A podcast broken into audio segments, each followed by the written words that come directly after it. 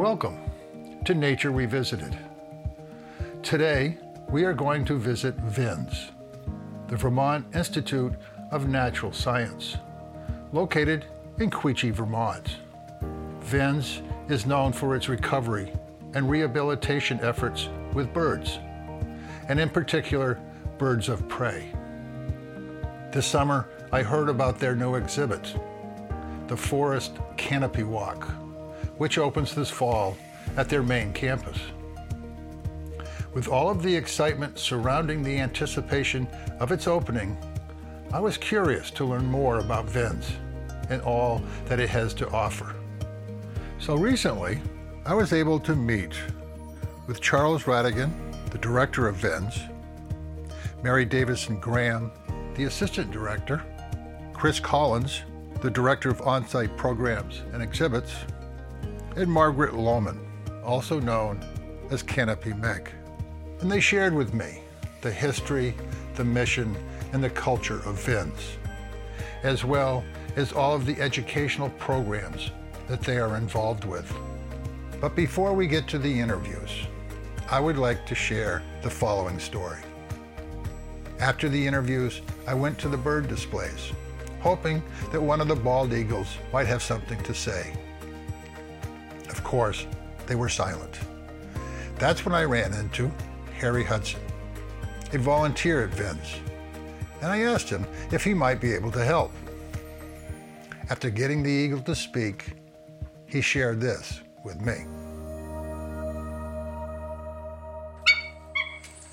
So I was, sometimes you meditate with her and visualize uh, that we're flying, soaring over a river in a canyon, and she'll go from screaming at you to completely placid in the snap of your finger. That's her bark. I have a story for you. That, uh, she was, they had given her a wooden egg in the, in the spring, and she was sitting it every day and tending her nest, but because it wasn't hatching, it was making her very unhappy. And it became necessary that two of us go in to take care of her at a time. And she jumped off of her perch, and then the male jumped off of his perch, and they both ran along the side. And she became, she turned all of her attention to the male and chased him down and caught him by the talons. And they laid on the ground with their talons locked together. And they were both screaming, screaming at one another. And so, with a little shot from the hose, they split up. And she continued to walk, and the male returned to his perch, and she continued to walk and walked across in front of us while we were watching her. And she did this most wonderful thing. She uh, did the dance that you see at the powwow when they enter at the powwow, and they're dressed in all the regalia with the porcupine quills and the feathers and the beads. And she did this step, hop, step, hop, step, hop. And it was so beautiful. It was like her saying, this is my place. Witness my strength. Witness my courage. Witness this beauty. It, uh, it was truly moving, and it made me think how many people who have done that dance have never had the opportunity to see the eagle actually do that. VINS is the kind of place where this can happen.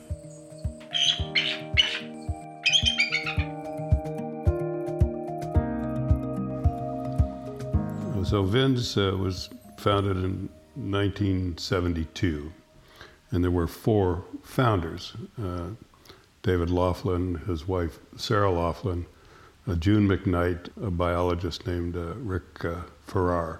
It came into existence because the Ottauquechee River in the 60s and 70s was, was really quite polluted. It was used really as a dumping ground for uh, household as well as commercial waste. So the river was really in bad shape. And this group of people, and there were others involved as well, actively worked to force the cleanup of the Ottauquechee River. And by that cleanup was to stop the indiscriminate dumping of, uh, of waste and chemicals in it. And they had success. There's some talk that this might have also been an inspiration for more federal uh, regulation of, uh, of rivers so as their success happened, they said, well, wouldn't this be a good idea to keep this effort going, but let's change it a bit and let's make it, if we can, uh, something that's involving environmental education. Well, over time, it began to evolve. The concept started, I think, with uh, birds and bird banding and research related to birds. And then it eventually moved into uh, education, uh, primarily wonderful concept. Parent volunteers in schools teaching environmental concepts, primarily at elementary school level. And it was something called the ELF program, or uh, Environmental Learning for the Future. And this became a template for all of the educational efforts that VINS has undertaken. Early 80s, uh, they did the Raptor Center. This is all when they were in Woodstock, uh, Vermont. So during the course of the 80s and 90s, uh, the Raptor Center's efforts where people could come in and see uh, these birds of prey up close, or someone with an injured bird could bring it in and have it treated with the potential it could be re released to the wild. So it evolved, it, it grew, they had a number of different uh, nature centers. Uh, but all the time, the focus on the mission of environmental education was, was, was paramount, and that continues today. Maybe elaborate a little bit more. What is the mission of VINS? And then maybe talk about some of the programs that you have, because you have, there are quite a few programs here. Uh, so, VIN's uh, mission today is uh, motivating individuals and communities to care for the environment through education, research, and wildlife rehabilitation. Out of those three, I think uh, education really is front and center. We have a, an active school program activity where our educators, who are all master's degrees, uh, work with teachers to help shape science education in elementary and middle school, and actually pre K as well. Uh, very active in uh, the area of young children. We are in, uh, I think uh, last year we were in 29 schools, and there's both a professional development component as well as an education component. The other uh, important educational component is what we do here on campus. The VINS Nature Center is 47 acres, very attractive mix of, uh, of habitats uh, from, uh, from woods to uh, riparian zones along the river to a beautiful meadow. So people are welcomed here, one, to hang out, if you will, interact with what goes on here. But also, we have uh, three programs every day that uh, concentrate on certain aspects of the natural history of wild birds. As an added uh, benefit, we have, I think, 30 or so raptors in enclosures. And people are able to see these birds. These birds have been injured, can't be released to the wild, so they act as ambassadors for their species. And then we have a, a cadre of education birds. Those are birds that are trained to sit on the arm of, a, of an educator on a glove. We call it bird on glove and they participate in the daily programs. So not only do you learn about the natural history of, for instance, a barn owl, but you have an opportunity to see that barn owl fly from a, an educator to an educator. We also have a number of world class exhibits. So we have uh, the story of the evolution of birds from theropod dinosaurs called Birds or Dinosaurs. We've built an adventure playscape for kids or adventuresome adults, but it's a place to, uh, to climb, uh, to crawl, to perch. So, a very uh, fun place. We have a, a great summer camp program. This past season, we had over 530 children participate, and that's all the way from peeps, which are the young kids, four, to uh, middle school and it's a day camp, but we also have a uh, an overnight camp, uh, science and research oriented. So uh, we have, uh, I think, approximately 23 full-time people in the summer months, that jumps may get up to close to 40. VINS is a, a nonprofit organization, completely independent from any state or federal organization, supported by uh, revenue we generate from uh, visitors, from programs that we give throughout the state, grants, and gifts. So, my friends know me as the bird guy. Uh, essentially, I've been engaged uh, with the outdoors uh, really since I was a child. I find every outdoor experience to be interesting.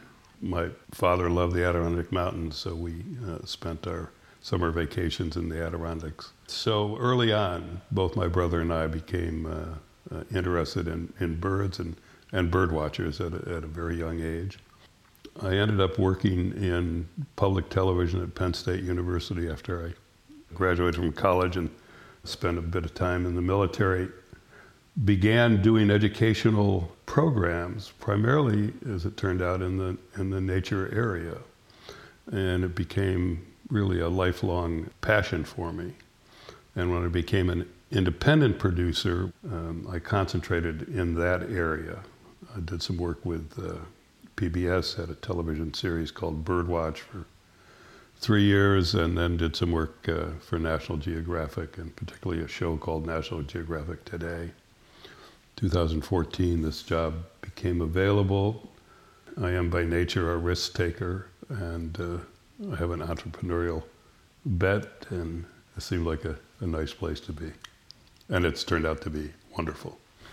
When it comes to, to raptors and birds, like an eagle, it seems to me that no matter what your background or what you've been taught, that when you look at a, an eagle, there's something about it that's majestic. So I'm curious is do you think that nature, the evolution of nature, actually had a play in why an eagle or a bird looks the way it does? Uh, so that's a, an interesting question. So this is not original with me. I wish it was. Uh, but uh, evolution is not necessarily survival of the fittest it's survival of the beautiful.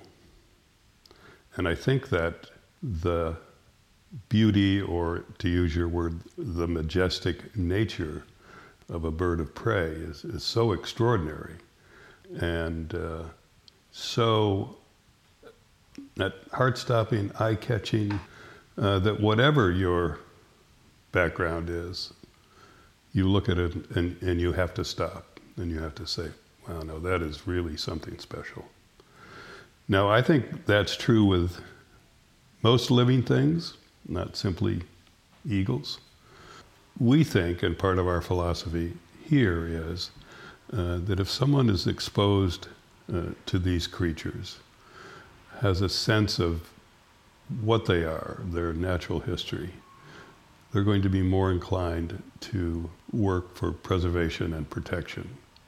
And most of our activities, while science based, really are to create awareness in people that there's value, intrinsic value, in, in these creatures, and it creates a mosaic, if you will, of, of the world that's important to maintain.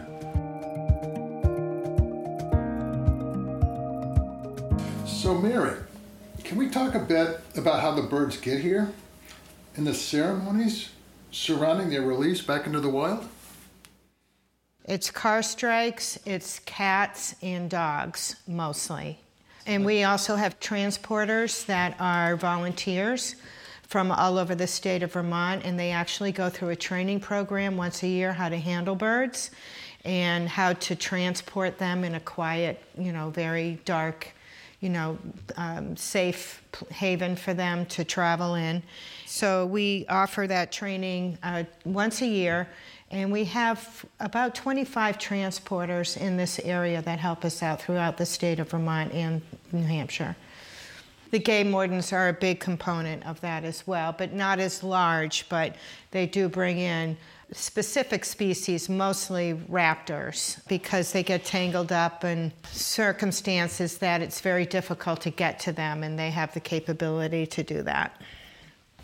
So, what happened was there were a couple of men uh, snowmobiling. They noticed that the bald eagle was face planted in the snow, barely alive, a good sized bird, a mature bird. It turned out that they brought it in during our busiest day of the year. Um, it turned out that it was not firm as to what happened to the animal, but we think that it had some sort of toxic poisoning, meaning it may have eaten an old carcass. And so uh, it was in our care for over 60 days and pulled out. I mean, it was really not in good shape. And we were so happy to see it fly away in Windsor. And then another bald eagle came in the middle of the sky and met the animal as it had taken off. It was so majestic. So it was really a great day. We invite the media to um, share with people how important our work is. And also, we invite um, specific people who have found the birds and had cared, you know, amazingly so um, on the good health of its success. And if it can get released, they want to be part of that release um, because it's very moving uh, to see that happen. Uh, most of the time, we do invite the folks that do bring the birds in to our care uh, because they do want to be a part of the release um, if it's successful, and most of the time it is. We've been historically successful with intakes with loons.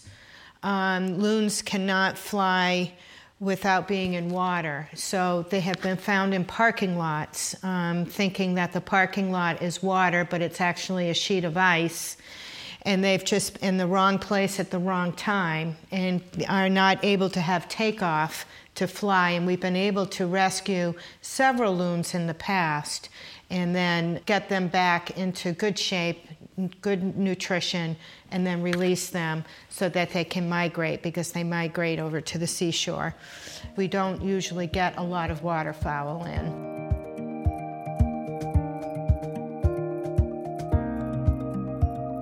Hi, Chris. Let's start by talking about some of your experiences here at VINS. I don't have an exact example of one moment when I think uh, someone was connected to nature more strongly through a program, but more a general experience of many, many people over the years. To me, a lot of the impact is long lasting, even though the experience they may have had was only, you know, an hour or two or three here at the Nature Center. But that, that piece, that time that they had with us has long lasting implications and goes, is one piece of the uh, building of a good conservation ethic. And so the, the experiences that people get here, seeing a bird either fly over them, getting up close to one, that, that sharing, I think, of the enthusiasm uh, for nature is one of the biggest things that we can partake in as an educator. By having this nature center, people can come here, have a unique experience that otherwise they wouldn't be able to. Uh, one of our educators was down in Rhode Island yesterday and Saturday um, doing a program for their Raptor Festival. And, you know, in one program, I think they did something like 16 flyovers with our Harris's hawk, uh, which means he flies right over your head, and by right over, just a few inches above. That experience, that awe, is something that we are able to give to people, and I think that's really special. Have you ever had like a particular bird that touched you in a way that? Oh yeah. you know. Yeah. Um, I've been fortunate enough to work with a lot of birds. When we moved to Quechee, I was brought on in 04 as one of the educators. And I um, was lucky enough to work with a bald eagle and a golden eagle. And although everyone loves bald eagles, and I love them too, the golden eagle was extremely special for me as a younger educator and to be able to have this bird sit on my glove she was huge, she was impressive, magnificent. Uh, and when she was upset, she would let me know by squeezing down on my arm until I said, Uncle. And, uh, and the power, you know, that is within that bird, within Golden Eagles, period, is um, something I've never forgotten. the other bird that uh, mentioned was the Harris's hawk, and, and he is one that has such a unique character, and his physical abilities are just stunning. Uh, you know, several years ago, we said, what if we just, you know, what if we toss something in the air for him to catch? And, you know, how about a mouse? Let's, you know, go for that. And so we do mouse tosses with him, and he'll just literally go upside down, go straight vertical up, flip upside down, grab the mouse, and then fly somewhere to eat it. And his physical abilities are just stunning. Uh, and to be able to share that with an audience, they get a big smile on their face. And every time I fly a bird, I get a big smile on my face too. So, what's it like to look directly into the eyes of an eagle? Uh, you have to hope that. I mean, they look back. They do look back. That bird was extremely intelligent. Um, but yeah, just looking into the eyes of, of really any of these birds is uh, they look right back at you. And, you know, unfortunately, they can't speak our language, so we can't really know exactly what they're thinking, but uh, it's fun to wonder. The canopy walk is the primary focus at the moment. So it's the Vins Forest Canopy Walk. My first experience so was in uh, on a canopy walk was in Costa Rica in Monteverde National Forest. It's a rainforest, but thought it was an extraordinary experience. I have a friend who's a scientist, a woman named Margaret Lowman, Meg Lowman, uh, known as Canopy Meg, actually began uh, with others uh, the idea that you could study the canopy by being in it for extended periods of time.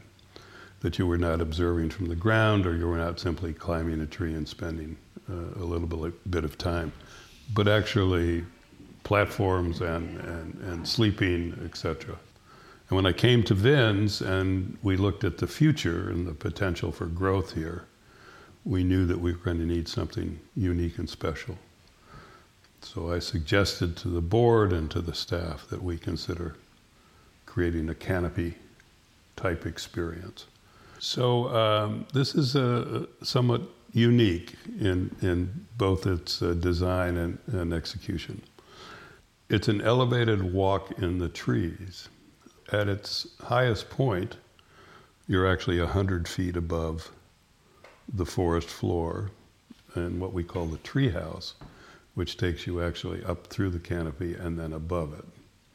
But the main part of the walk, which is 900 or so feet, is uh, on one level, and you don't have to climb to get on it. Now, people say, well, how can you do that?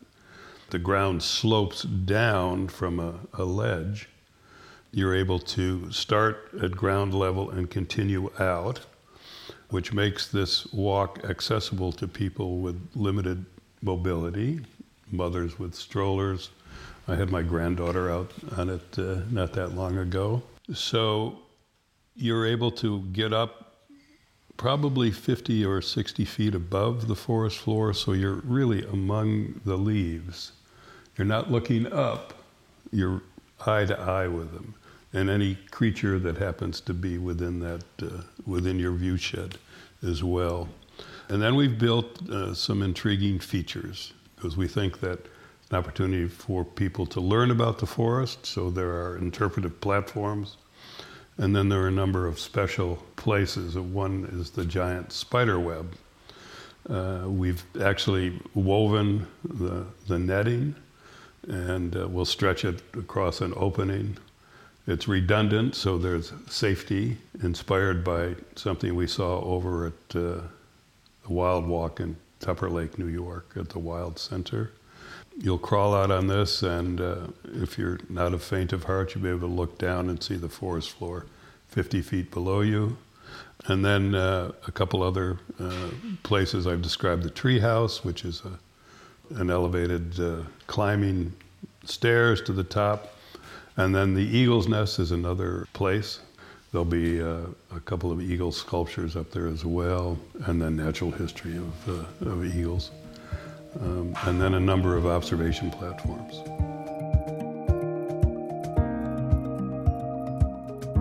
I heard that you just came off the canopy walk for the first time. Can you give me your impressions? Oh my goodness, I am absolutely blown away. It's fantastic. It's one of the best I have ever experienced.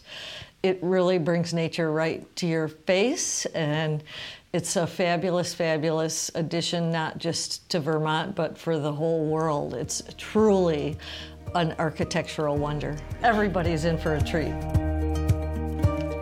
That was Canopy Meg after her first visit to the completed Vins Forest Canopy Walk.